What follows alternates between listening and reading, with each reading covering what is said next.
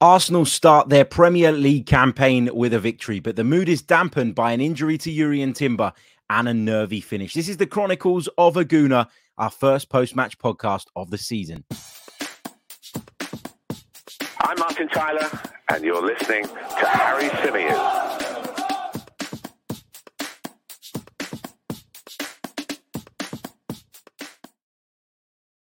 Hey, everybody, how's it going? Welcome back along to the Chronicles of a the Arsenal podcast, part of the 90 Min football family. As ever, I'm your host, Harry Symeou. on this edition, we're going to be looking back on Arsenal's first Premier League game of the season. It ended in a victory, courtesy of goals from Eddie Nketiah and Bukayo Saka. But there was a nervy finish at the end that's got some people asking questions. And of course, there was an injury sustained by Jurrien Timber one that looks like it could potentially be quite serious. We're going to break it all down. We're going to look back on the game. We're going to get you guys' thoughts as well from the live chat on our first post match podcast of the season. Um, really, really looking forward to breaking it down, to speaking with you guys.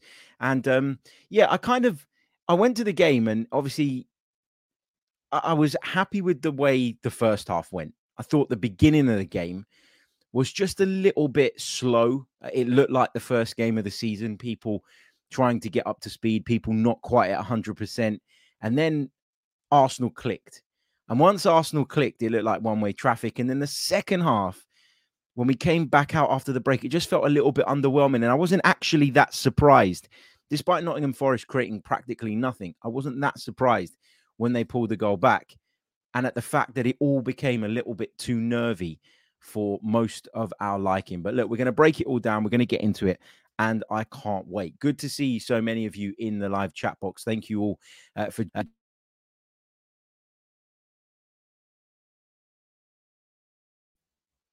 Thank you all for joining me on this Saturday evening. I'm not sure exactly what happened there, but my mic, I think, just cut out for a second. Hope uh, you can all hear me now. Looks like it's all good again uh, which is positive news, of course. I think I'm going to take these headphones out. I don't think they are helping uh, my situation too much. Hold on a sec.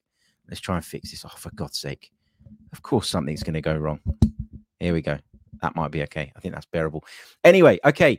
Uh, let's do this. Let's um let's get into it. Uh, let's start off by uh, talking about what happened pre-match because the pre-match preparation wasn't exactly great, was it?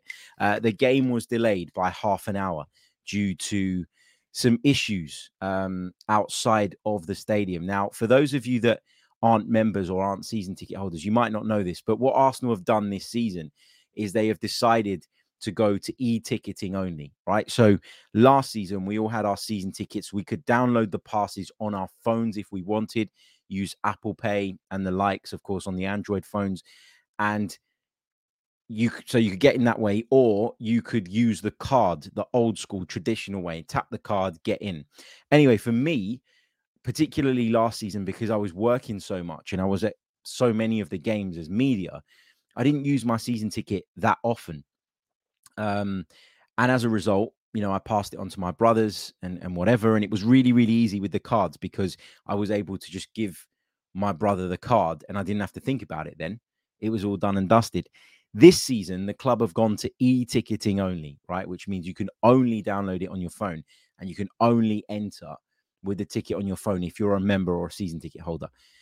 And so what I've had to be doing is is going online. And what I had to do ahead of this game was go online and transfer my ticket to my brother's membership so that he could download it on his phone. Basically, it was all a massive faff, right, in the build up to the game. And I know a lot of people have had the same problem, particularly in instances where you've got family members sharing season tickets. And that happens a lot. Look, it's a big financial investment. I understand that. There are a lot of people that do share the cost with somebody else, split the games, etc., etc.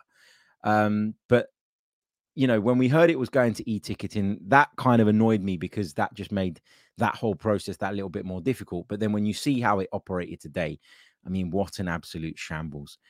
It was 20 past 12, I think. And I was standing in the press box with Tom Canton and we were looking around and we were going, what on earth is going on? Why aren't there enough people in the stadium? Normally, by this point, look, there'll always be those late stragglers that have one too many down the pub and make their way over slowly and all the rest of it and take their time. But on this occasion, there was clearly something wrong. And Tom to his credit, before it was announced, told me, I reckon the game's going to get delayed because then we started to see pictures on our monitors of thousands and thousands of Arsenal fans stuck outside the ground, desperately trying to get in. Um, and all the rest of it. So yeah, it was um, not the ideal start to the afternoon. I know I'm moaning about it from a fan's perspective, but I think from a player's perspective as well. You know, you've got your pre-match routine.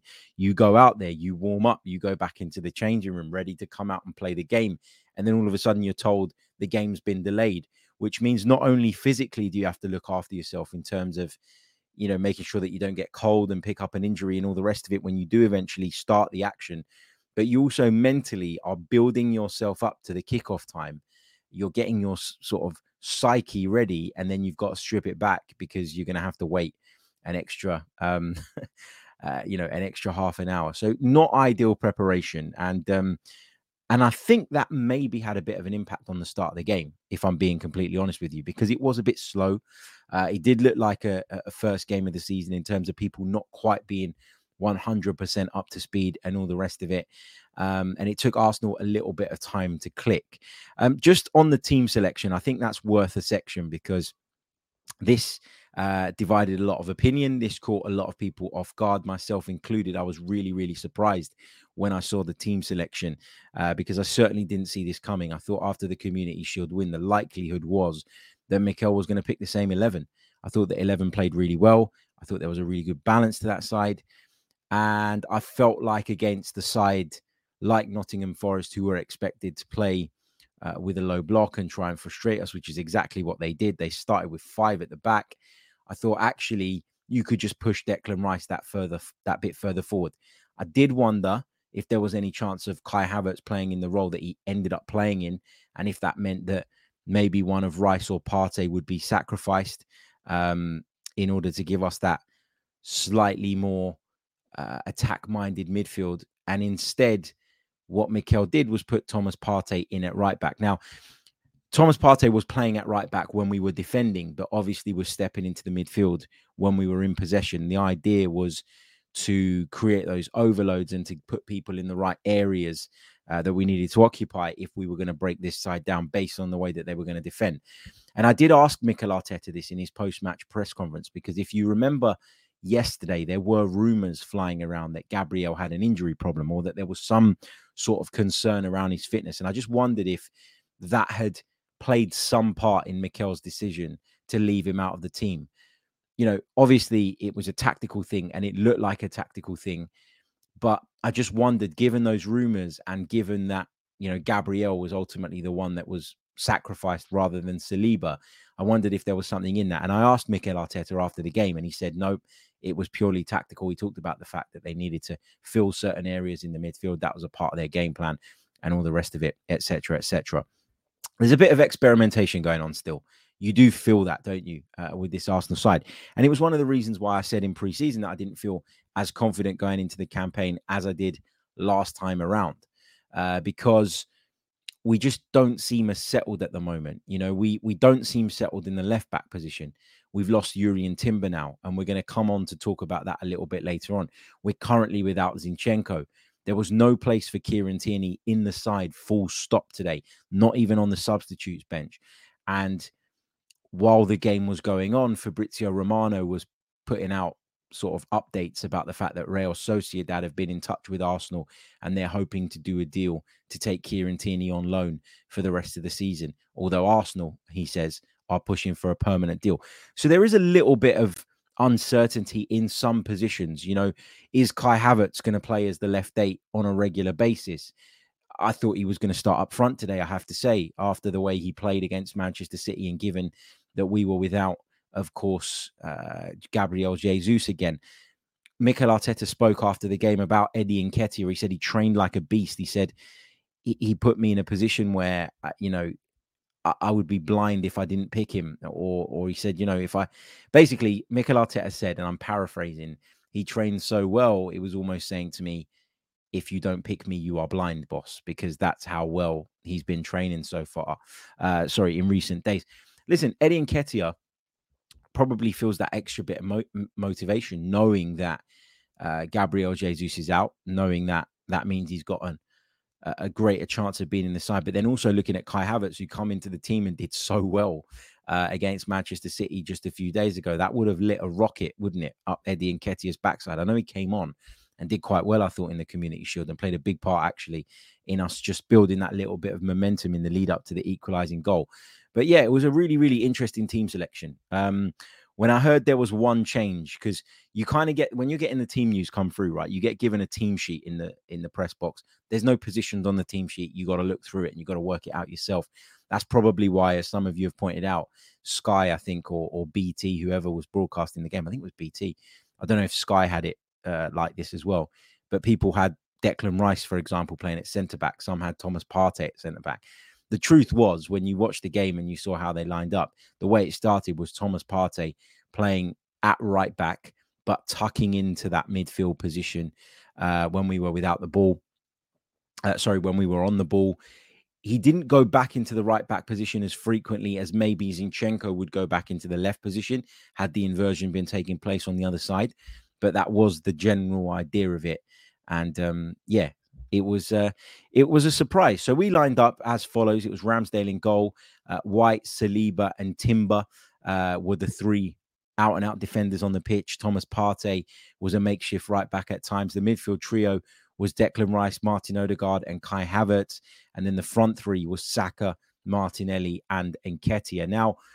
I, talk about there being uncertainty, experimentation, and the fact that that is going to mean that from time to time we're not going to perform to our maximum while people are still finding their feet. And, you know, that applies to a number of players that were in this side today. So Thomas Partey, number one, Jurrien Timber, still not really a left back, no matter what people say.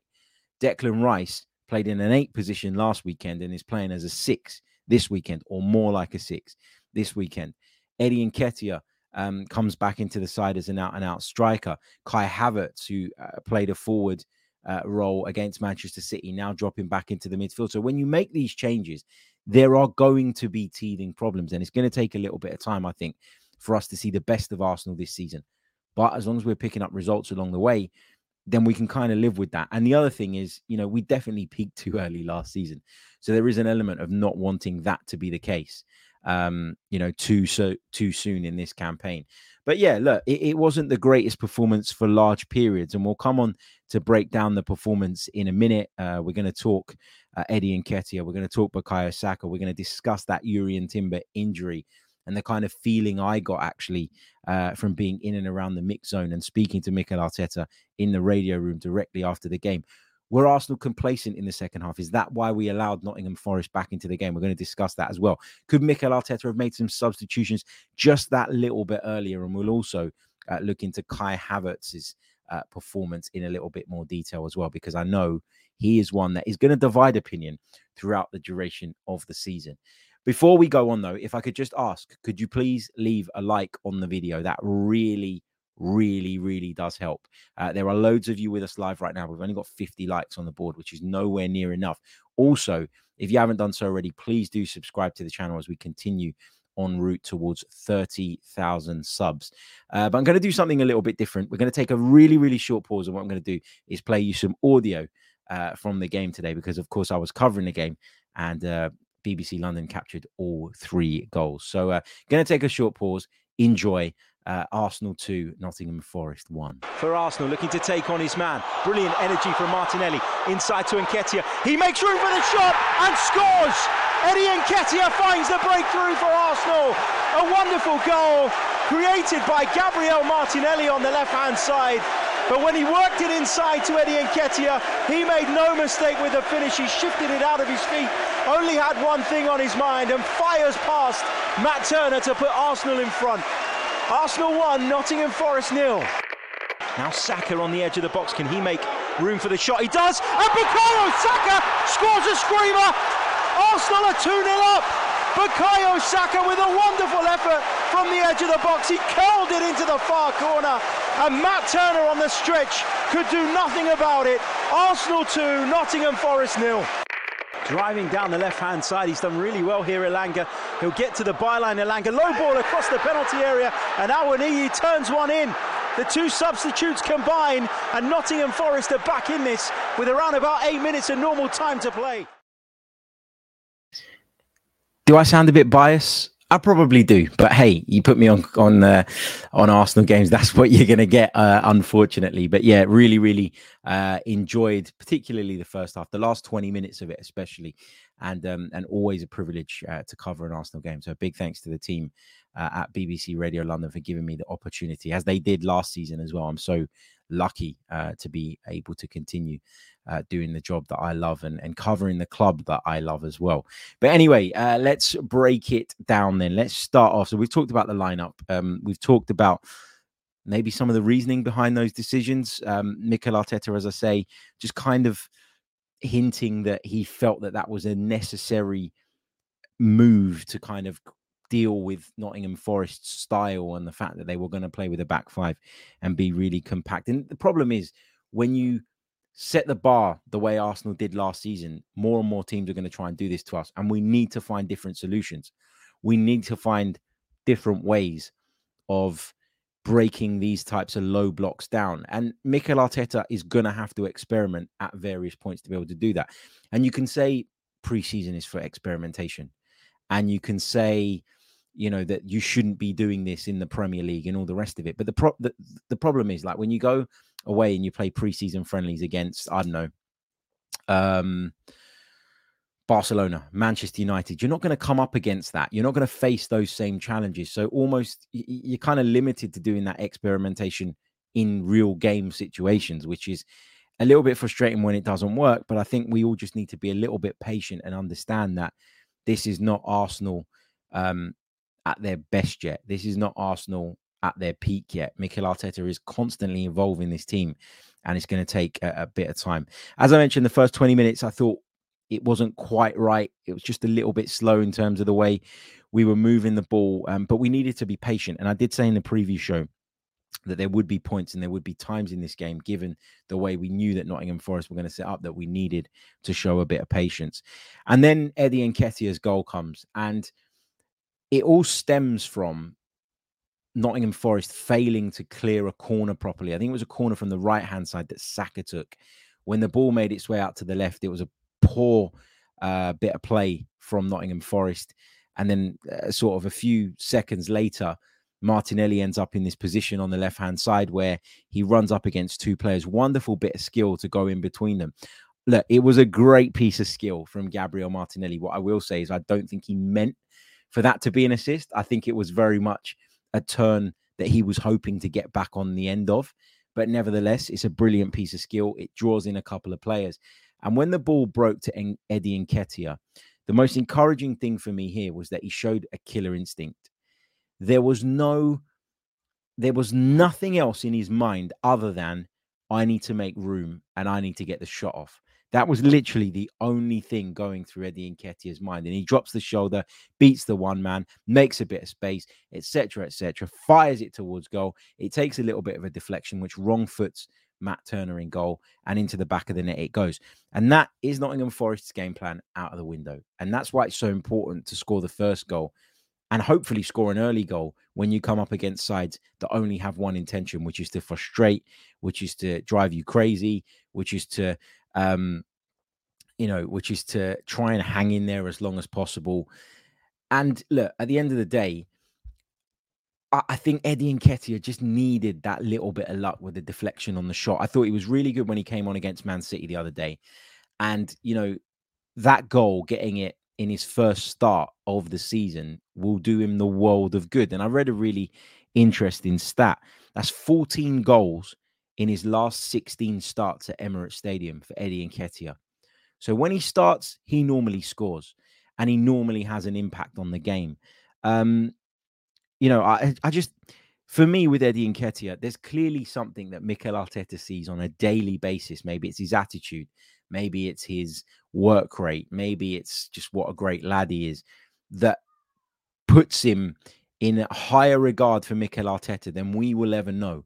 And I, and I know sometimes we look at it and we go, oh, I don't know what Eddie brings to the table. I don't know if he's good enough. He's okay, but is he at the level we need him to be in terms of really impacting games for us on a weekly basis? Is he at such a high level that when we're without Gabriel Jesus, everybody's confident in his ability to fulfill that role? Probably not. Um, but there are a lot of positives when it comes to uh, to um, Eddie Nketiah, and I think sometimes we, you know, we get into this cycle of you know always wanting a shiny brand new toy, and we forget that Mikel Arteta really loves this guy. And if we're going to stand there singing, "We've got Super Mikel Arteta," he knows exactly what we need. Then sometimes we just have to back off and trust uh, that he knows exactly what we need in the forward position, and that if he thinks Eddie's good enough, then Eddie is good enough. And um, yeah, it was uh, it was really really great to see him break the deadlock, and um, you could see by celebration what that goal meant to him. Uh, wonderful, wonderful start, and that was what 26 minutes in? That period just before that goal and from then up to half time arsenal were excellent. And Bukayo Saka got the second goal uh just what 7 minutes later. Again they failed to clear a corner properly. And this time Saliba was involved on the right hand side. The ball got worked inside to uh to Bukayo Saka. Once he shifted it onto his left foot and he created that little bit of space, again, you knew exactly what was coming.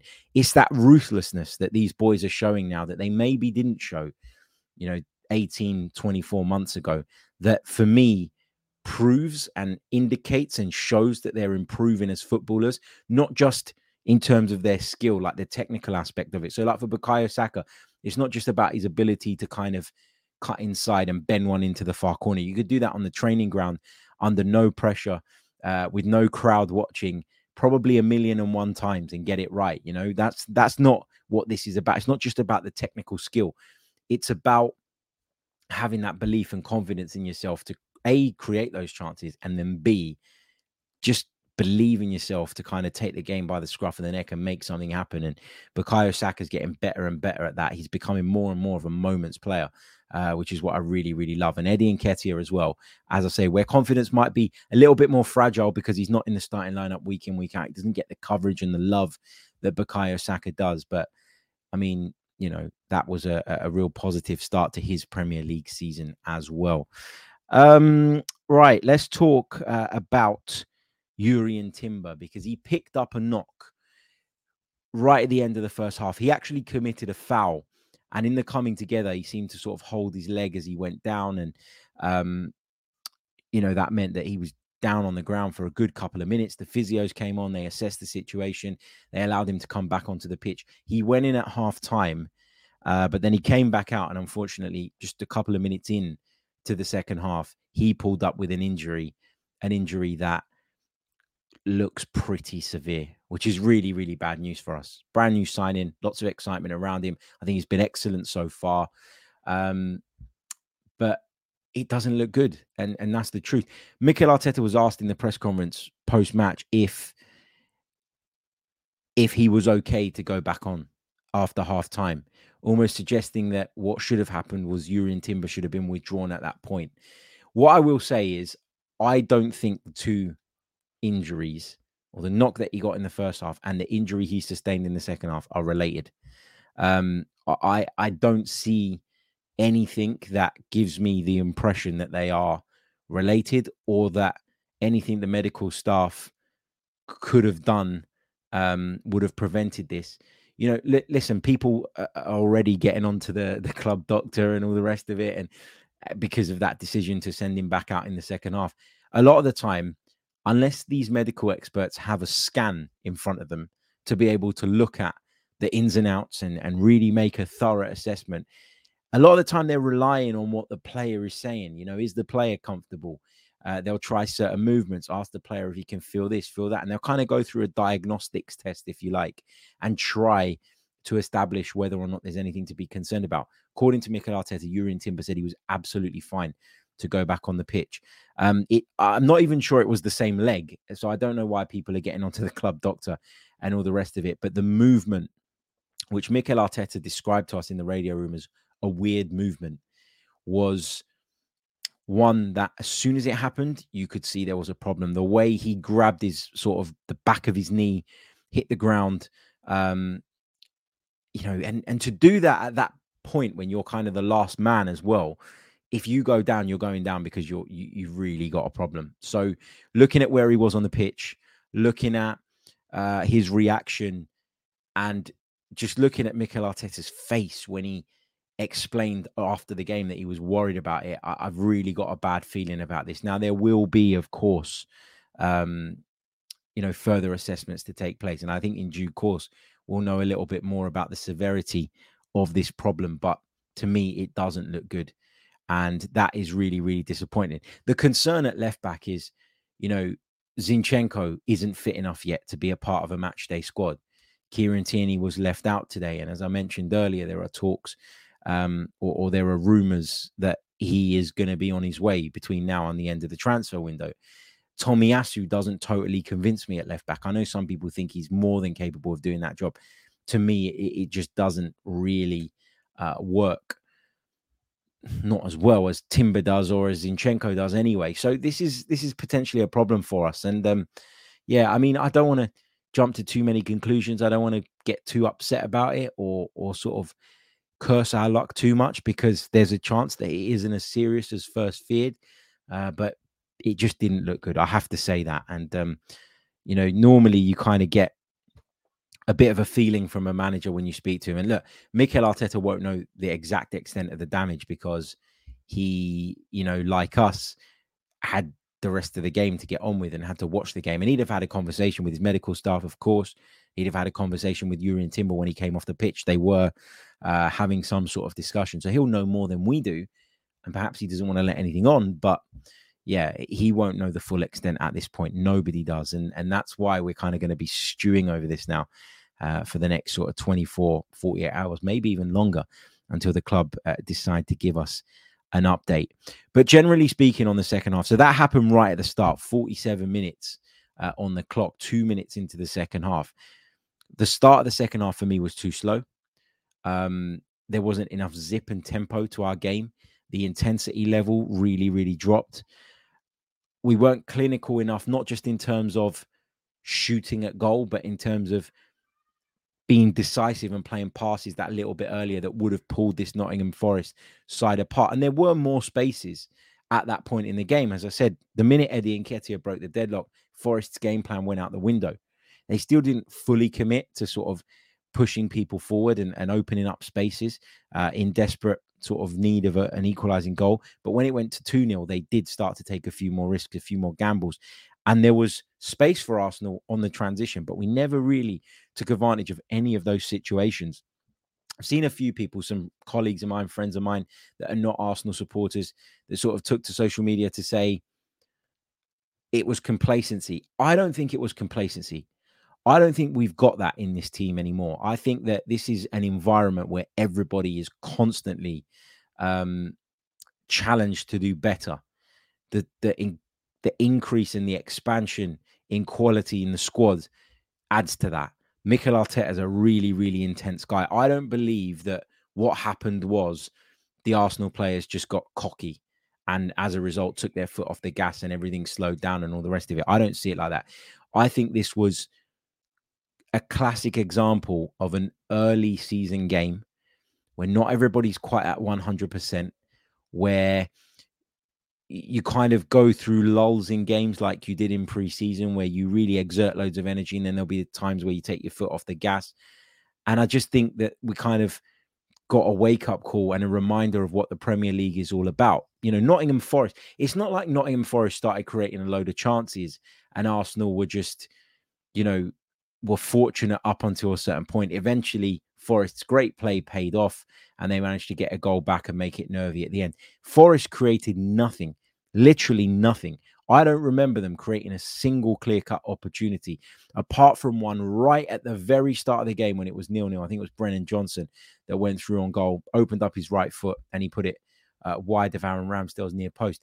I think this was tired legs. I think this was um, this was just you know, the players not being at 100% so early on in the season and um, the fitness levels thing, it will get better. If we're still talking about this four, five, six, seven games into the season, then I will accept that there's maybe something to be a little bit concerned about. But at this moment in time, not too much of an issue for me. It isn't great when you're cruising in a game and then you end up biting your nails at the end of it and all the rest of it. Um, but yeah, um, it, is what it is. You know, we got the three points. That's what you want on the opening day of the season. we take it and we move on. Uh, look, people in the chat saying that I'm just making excuses. No, I'm not. I'm being realistic. I don't think, with the exception of one or two performances in the Premier League, any manager will come away on the first day of the season and say everything worked today and everything was spot on. That's just the way it goes. Um, that's just the way it goes. Could Mikel Arteta have made some substitutions a little bit earlier to freshen things up? I think Jurrien, uh, not Jurrien Tim, but Leandro Trossard maybe could have come on a little bit earlier. Um, you know, when he comes on, he seems to bring energy. He seems to be a really, really good impact player at the moment. Uh, we're going to talk about Kai Havertz in a minute because I know that that is a point that a lot of people uh, would like to discuss. Um, but yeah, may, maybe, maybe that is something that you could throw at Mikel Arteta as a bit of a criticism. But again, we're being hindsight merchants. Um, the goal that Forest scored, wonderful breakaway play. I thought Elanga did really, really well. Got down that left hand side, cut it back to Awoniyi, who I was surprised didn't start the game given the problems he caused us when we faced them in May. Um, and it was a good goal from Forest. But as I say, outside of that, they didn't do uh, an awful lot. So I can't say that the, the game got away from us. That would be incorrect. You know, that that wouldn't be true. Um, what happened was we got done on one counter attacking situation in one transition, and that caused the game to be nervy. The truth is, given how dominant we were, we probably should have found the net a third time, which would have made Taiwo Awoniyi's goal on 83 minutes nothing more than a consolation. Big shout out to everyone joining us in the live chat at the moment. Big shout out to my friend Stel uh, from the No Choftes podcast as well. Uh, good to see you, man. He says, interested to see Odegaard's heat map. Look to be playing wide right for a lot of the game. He does drift out into that kind of right sided half space a lot. But he seemed to do it a little bit more today because Kai Havertz at times was popping up on that right hand side in the second half as well. Maybe they were crowding each other's space a little bit. I don't know. Um, but yeah, um, he, he does tend to do that quite a bit, Martin Odegaard. Um, we're going to get onto Havertz in a minute, so I'm going to save the the Havertz comments, um, but we're going to take a really really short pause leave a like on the video, subscribe to the channel if you're brand new, get involved in the comments, and we'll come to those very, very shortly. Be back in just a moment. Welcome back to the Chronicles of a Gooner, the Arsenal podcast with me, Harry Symeou, uh, on our first post match podcast of the Premier League season. It's gone dark outside all of a sudden. I look blue because the moonlight is shining on me. Beautiful. Is it moonlight or is the sky just still blue? Oh, I don't know. Anyway, um, anyway, let's uh, let's move on then. Let's talk about uh, some other talking points because there are uh, a fair few to discuss. Uh, we've done the Jurrien Timber thing, bit of a scare there. Let's talk about Kai Havertz. What did I make of Kai Havertz's performance? Well, I thought I thought at Wembley he was really good. I thought he did a really good job of holding up the ball when we were able to get it that far. Damien Hill says, Moonlight, it's broad daylight. Not here, it's not. Um, yeah, I thought he did a really good job at Wembley of, of holding the ball up. I thought he did a really good job of bringing others into play. I thought he did a really good job of when the ball did come up to him, using his kind of um, his body and his size to hold people off and just buy himself that little bit of time using those long legs of his to kind of set the ball out quite a way so that nobody could come around either side of him and all the rest of it. Um, yeah, I, that that was my assessment of his performance at Wembley, and I have to say, I expected him to continue up front today. I was really surprised when he didn't. And my worry with Kai Havertz in the left eight role is not that it, it's not a, a, massive one, and I, and I'll explain why. Because he's still adapting to that, and he's still learning that, and he's still learning what it means in our system. But you know, he just feels a little bit lost in games when he plays in that position, and it's a shame because he is so talented. There were a good few times today where he won the ball back, uh, where he made good recovery challenges, where he played tight passes in tight spaces to teammates. And that helped us to be able to sort of lure defenders in and create spaces wide that then Martinelli could use. Um, so I, I don't think it was a terrible performance from Kai Havertz, but I understand why people are saying it wasn't amazing.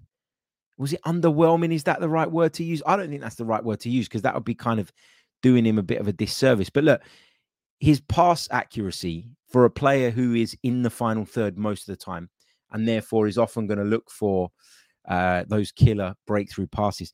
88.2% completion rate, pretty good. Three progressive passes, two key passes. Um, he had two shots, both of them were blocked. He committed four fouls, um, which I guess is, I mean, it shouldn't be an issue, shouldn't be a concern. Um, but I just, you know, I don't really want to see Kai Havertz making fouls. I want to see him, um, you know, sort of trying to impact the game in a in a more offensive way. But I guess a lot of those fouls would have come when Forest were threatening to break away. Tactical fouls, as Pep Guardiola calls them. Six progressive carries of the ball, 10 progressive passes received, five touches in the box, um, one interception. Didn't win as many aerial duels as he did um, the other day. But look, at the end of the day, I thought he had an okay game. Uh, I thought he had an okay game. It wasn't amazing, but it certainly wasn't bad. And if you read Twitter and you listen to some of the idiots on there, with all due respect, you would think that Kai Havertz had an absolute stinker, and that certainly wasn't the case.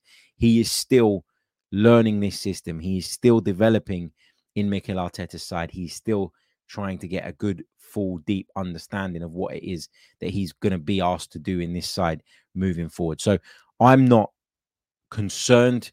Um, there are games you can get away with it. Today was one of them at home to Nottingham Forest. You won't get away with it at Anfield, for example. You won't get away with it at Manchester United, for example. So it is very much horses for courses. And, and going back to what I said right at the start of the show, when we talked about um, when we talked about sort of what Mikel Arteta asked for uh, in terms of having that extra midfielder and why he essentially decided to put Thomas Partey in that hybrid right back slash central midfield role.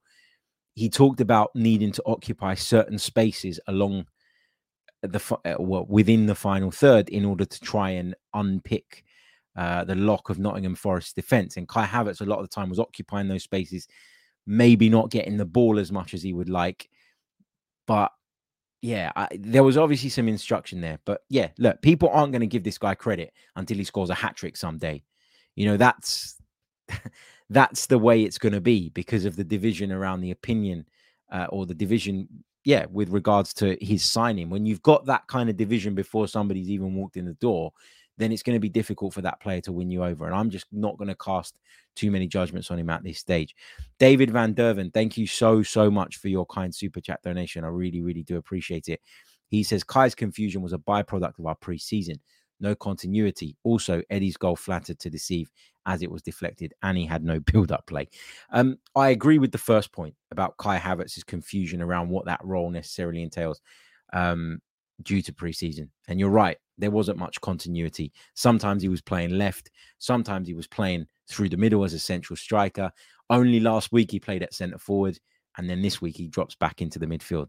Um, yeah, I, I I think he did okay today. It, not not brilliant, but it isn't worthy of any. It wasn't a performance worthy of heavy criticism, and that's what I can't understand. I can't understand why people are so keen and willing to jump on his back. Uh, what else have we got? It's so funny. Um, Harry Kane uh, has joined Bayern Munich today, as everybody knows. Um, and uh, I've been sort of mocking my Spurs supporting friends who were in bits this morning, if we're being honest. Um, and I've been saying to them, guys, within 12 hours of his official signing, he's going to win a trophy with Bayern Munich. And I've just seen at the time of recording, as we're live, that they are 2 0 down to RB Leipzig uh, in the German Super Cup final. Has the Harry Kane curse traveled to Germany? If Bayern don't win the Bundesliga, my God, my God. Um, anyway, let me just have a quick glance at my notes. Is there anything else that I wanted to discuss? I wanted to touch on Thomas Partey's role uh, today because, I mean, I think Thomas Partey, when he's in midfield and he's playing anything close to his maximum, he's excellent. I really, really do. Um, I think he is brilliant at breaking lines. I think he's so good at picking up Bukayo Saka on that right hand side. I think on the ball, there was no problems whatsoever. I don't think there was a major problem off of it, but I do worry about him when he's tucking into that right back position. Uh, from a defensive standpoint, I do think we're a bit vulnerable there, and yeah, that that is something that we've probably got to be aware of in certain games. Um, and I think that Mikel Arteta felt he could get away with it today. It was a bit of a gamble from the off, but it was a calculated one. It was one that he'd obviously thought a lot about, judging by how well and and sort of how in depth he discussed it post match. You, you kind of get the feeling that it was something that he put a lot of thought into, something that he was probably thinking about last season. If you remember back at the end of the campaign, once the title was gone, we did see, didn't we, Thomas Partey playing at right back from time to time, Jakub Kiwior playing at left back from time to time. We saw a little bit of experimentation then. So this thing of oh, all of a sudden the season started and Mikel's playing around with stuff. No, this has been coming for a little while. Um, but yeah, at right back, I'm not so sure. On the ball in midfield, though, I thought he was majestic. I thought it was brilliant and uh, really, really enjoyed his performance. Um, Kieran Tierney, not in the squad at all. As I say, continued speculation about his future. Where will he be come the end of the transfer window? Jorginho returned to the side, which was positive. And another bit of news that Arsenal uh, dropped after the game is that Marquinhos has gone out on loan to Nantes, uh, the French side. So he'll be playing there for the season. Hopefully, he gets the minutes he needs to develop. And look, with Marquinhos, I think this is very much one that Arsenal are going to try and build up again uh, in order to be able to sell uh, a year down the line. I don't really see him having a future at Arsenal at this point. I think if he was there yet, and I think Mikel uh, would have integrated him in the squad, given that we don't have another out and out right winger as well. Those are kind of all my points uh, from the game today. So, shambles uh, when we arrived at Emirates Stadium with regards to the ticketing. Uh, the club have put out uh, an apology. They emailed uh, all the members to apologize for the shit show that was the e ticketing uh, admission situation earlier today. Not the ideal prep for the game. I think that maybe impacted on the way the match started. but once Arsenal got going around about 20 minutes, they did look really, really strong. The second half was a bit of a damp squib from an Arsenal perspective in that they were just a little bit lackluster, not doing things quick enough, sharp enough, but it wasn't bad. I didn't think there, there was something missing. There was a cutting edge missing, but it wasn't. I never felt until Forest scored, which was probably the only real chance they created, that the game was in jeopardy. So, or that the three points were in jeopardy. So, I can't sit here and say the whole second half was a disaster. The last seven minutes plus stoppage time were a little bit nervy because of the circumstances off the back of getting caught out uh, for that uh, Taiwo Awoniyi goal. I'm going to leave it there in terms of my points. Um, I'm going to take another very, very short pause, but I'd love you guys uh, to fill up the chat box with some questions and we'll do eight to 10 minutes of your questions. So start getting them in. Just a quick reminder if you haven't done so already, please leave a like on the video. Uh, just 145 likes on the board. Guys, with the amount of you watching, there's no reason that we shouldn't have at least 250 likes. It really, really does help, pushes the video up in terms of the algorithm, gets more eyes on it, which gets more eyes on the channel. And then we can get towards our target of 30,000 subscribers on here uh, much, much quicker. We're on around about uh, before we started this, we were on around about, I think, 29.1. Uh, so we're getting there slowly. Uh, we're, we're within a thousand of the magic target. And if you are listening on audio and you only listen on audio, well, why not come over and subscribe to our YouTube channel as well and give us a bit of a helping hand? Uh, just while you guys are filling up the chat box with your questions, remember uh, tomorrow afternoon or tomorrow early evening, uh, the Gooner Talk TV's live podcast takes place at the Mildmay Club in London N16. Doors open at 5 p.m. The show starts at 6. Tom Canton, uh, who I was at the game with today, is really, really excited about it, as he should be. He's done a wonderful job of putting this event together. Myself, FK from the Latte Firm, Mike Feinberg from the Gooners Pod, and Bailey Keogh from Your Boys are going to be on the panel. Uh, it should be great, great fun. There are still a few tickets left. Uh, so if you are interested, the link is in the description below. Uh, get your ticket, come down, let's have a drink together, let's talk Arsenal together, and it should be uh, a really, really uh, good evening. But yeah, uh, check it out. Right, short pause, and then your questions for the rest of the show. Okay, uh, let's get back to the chat box then. Um, Delisu says, um, who would you play at left back with injuries to Zinchenko and Timber? I think at this point it's got to be Tomiyasu, but I don't trust Tommy Tomiyasu to do the inverted part well enough because I don't think that Tommy Tomiyasu is technically that great. Um, I know people are going to disagree with that and they're going to say, but he can pass with his left foot too. I, I just don't think that he's got the composure on the ball or the vision or the ability to break lines in the way that Zinchenko does or that Timber does. Um, Kiwior is an option as well, but he is very much a centre back for me as well. Um, so it's a difficult one. I'm hoping that Timber's not out long term. If he is, then I'm hoping that Zinchenko gets back to full fitness sooner rather than later. As far as I know, Zinchenko's back in training, so he shouldn't be too too far away. Um, but yeah, obviously the Timber injury is a blow. But for for the time being, at this moment in time, for example, if you're asking me who should play there against Palace next week, then I'm going with Tomiyasu at this moment in time, assuming that Zinchenko's not ready yet. Uh, what else have we got? Um, Pete Geary says, "Do you think Tierney being sold may be put on hold if Timber is out for a few weeks? I think he's going to be out for more than a few weeks. Unfortunately, I hate to say it, but that's just kind of the feeling I got. Um, yeah, I mean, particularly in the case that we find ourselves in right now, right, which is Real Sociedad have expressed an interest in Kieran Tierney, but they want to take the guy on loan. Well, that doesn't work for us. You're either going to cough up some serious money, which allows us to either go and get somebody else in, um, allows us to recoup some of the money that we've spent this summer, allows us to um, sort our situation with regards to FFP, because obviously there are rumors and suggestions that the reason we're signing David Raya on loan initially is because we need to dance around FFP a little bit, then why would you let him go and weaken the squad? To what benefit? To what end? Yes, Kieran Tierney might be asking to go because he's not getting the game time that he wants, but sometimes as a manager you have to be ruthless and put the team um, team first. And uh, so I wouldn't loan Tierney out at this point. If you're gonna if you're talking about a sale, I'd consider it obviously if the price was right as well. Uh, Salahadin says, uh, Harry, people need to calm down and be patient. I think rivals and Arsenal fans will be in with a, in for a shock with the tactics that Mikel was exploring with his team. Thoughts? Well, he always talks about being adaptable. We've talked throughout the summer about the fact that when he's been identifying transfer targets, versatility has been right at the top of the wish list, and um, and that suggested in itself that we were going to see variation to our game, that we were going to see different tactical approaches and so, yeah, w- you know, we shouldn't be too surprised um, by the fact that he's going to tinker with things here and there. He'll also probably feel now that he's got the squad to do that. And in previous years, he didn't. So he's probably got a lot more confidence and faith in the group that he is left with. And as a result, will be more open to making changes. Uh, Kenny says, "How much? Ex- how many excuses do you still have in your bank? Because this will be a long season. How are you so negative after one game? A game that we won, by the way. Like, uh, honestly, sometimes I sit here and I read some of the comments, right? Listen, I respect everybody's opinion. Okay. You can have an opinion that is the complete opposite to mine. If you put it across in a in, in a good way and you explain it well, I will listen and I will take it into consideration and I will think about it. I really will. Um, I love debate. I love listening to people that have different views to mine.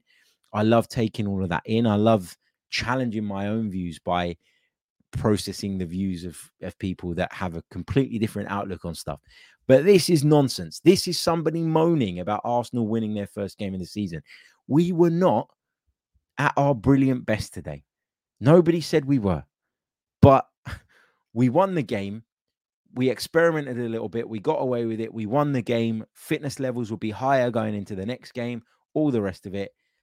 And considering so many people say we peaked too early last season, I can't believe people are losing their shit this early on this season. Had Forest come back and drawn the game 2 2, I'd be with you. I would be with you. I really would be, but they didn't. So let's um let's let's lay off it. It's not excuses. I'm giving you explanations as to why I personally think it's my opinion as to why I think certain players are still not quite at 100%. I'll tell you who's not at 100% as well right now in this Arsenal team, but nobody will say it because he's a fan favourite and we've just paid hundred million pounds for him. Declan Rice isn't 100% there yet. Declan Rice is not performing at the level that we all know he's capable of. Why? Because last week he was playing as an eight, this week he's playing as a six, and he's still getting used to the system, the ideology, which is completely different to what he dealt with uh, with David Moyes for all those years. It takes time when you bring new signings in. Sometimes they need a bit of time to figure things out to feel completely at home. Now, Declan Rice can sit and talk about the lads being a great bunch and how they've made him feel welcome and all the rest of it, and how he feels like he's been here for years. But on the pitch, there are still things that he needs to learn too. So all I'm saying is stop jumping to conclusions. Um, the same people that are moaning now about us not being perfect every week are the same people that wanted Mikel Arteta sacked a year ago. So yeah, um, let's just chill out a little bit. Uh, M says, Harry, are you concerned with Arsenal's lack of ability to kill off teams and put games to bed early? Uh, it's a common theme under Mikel. Uh, we often give new uh, teams a new lease of life, and we have nervy ending. Um, it's not a massive concern of mine because I think when you create chances, you know that if a manager sets out a team that is able to create chances, able to dominate the game, then he's done his job and it's then on the players to be ruthless and finish games off, right? Mikel Arteta doesn't take shots from the edge of the box. Mikel Arteta doesn't, um, you know, attack corners and all the rest of it. So if he's creating the environment in which we create enough chances as a team, then I think you've got to look at the players sometimes for not being clinical enough. Just going back to Declan Rice, he had a couple of chances to put the game to bed, didn't he? Um, the one that was saved onto the post by Matt Turner, and then there was another one that Matt Turner saved the Declan Rice sort of volley where he kicked it down uh, into the ground. Um, so yeah, uh, Paul Nielsen says, um, Harry, speaking of Spurs, what happened to Dan DeLuca? Uh, he used to visit your shows, missed those great discussions you used to have. Best regards, Paul. Um, I was actually WhatsApping with Dan DeLuca a little bit earlier on today. We'll get we'll get him on uh, we'll get him on over the next few days. Let's um, have a chat about the season and we can get his perspective on Spurs as well. I mean, we'll enjoy listening to them moan and cry about the fact that about the fact that um, uh, you know Spurs could be finished without Harry Kane. Are they finished? Uh, jokes aside, I think they're going to do quite well under Ange Postecoglou. I think he's a good manager. I really do. Uh, Alex says do you think Arteta is being too conservative with his substitutions? We have some squad depth, and I think we could rotate more off the bench earlier in games. Uh, yeah, yeah. Um, that that was something I, I sort of highlighted a little bit earlier in that he could have probably brought a couple of players on. Uh, Leandro Trossard being a good example to freshen things up a little bit earlier in the game. I thought like Martinelli faded a little bit. We seem to always make Bukayo Saka play 90 minutes. Martin Odegaard was good today, but not at his best. Kai Havertz maybe could have come off, although he went into the centre forward position when Nketiah was replaced by Trossard. So, yeah, I mean, there's an argument that says that for sure, for sure. Um, what else have we got? Uh, Snipe.genius, who's been a member, by the way, for 12 months. Thank you um, for your support, mate. Says, big up, uh, Harry. Kai Havertz has impressed me. I think he's done okay too. I think he's done okay too. Um, to Alice the Ben says, did we lose? Because judging by the chat, looks like we lost it. You'd think that, wouldn't you? You really, really would. Uh, right. I think I'm going to leave it there. Um, kids are in bed. Saturday night. Bit of boxing. Bit of match of the day. Always good to watch match of the day when Arsenal win. Um, and a, there's a nice cold beer in the fridge with my name on it. Uh, after a busy day's work, it was great to be back at the Emirates reporting on an Arsenal game, an Arsenal Premier League game. Um, always good to be back. So, um, yeah, I'm going to go and put my feet up need a, a, nice break. Not sure there's going to be a podcast tomorrow just because we're doing the live show, uh, the Gooner Talk TV one. Uh, calm down if you fancy a podcast tomorrow. And um, yeah, we'll definitely be back on Monday. If not, uh, maybe we'll get an announcement around Raya or something tomorrow that will prompt me into action. Uh, but yeah, at this moment in time, I'm planning to put my feet up uh, around the live podcast. I will obviously go there and I won't put my feet up on the table at Tom's podcast, but you, you, you get the gist of of what I'm trying to say. Right, I'm going to leave you uh, once again with the goals from Arsenal's 2 1 win over Nottingham Forest. Thank you all for tuning in. Remember, leave a like on the video if you haven't done so already. Subscribe to the channel if you're brand spanking new. That really, really does help. And I'll see you all very, very soon. Until next time, goodbye. For Arsenal, looking to take on his man. Brilliant energy from Martinelli. Inside to Nketiah. He makes room for the shot and scores! Eddie Nketiah finds the breakthrough for Arsenal.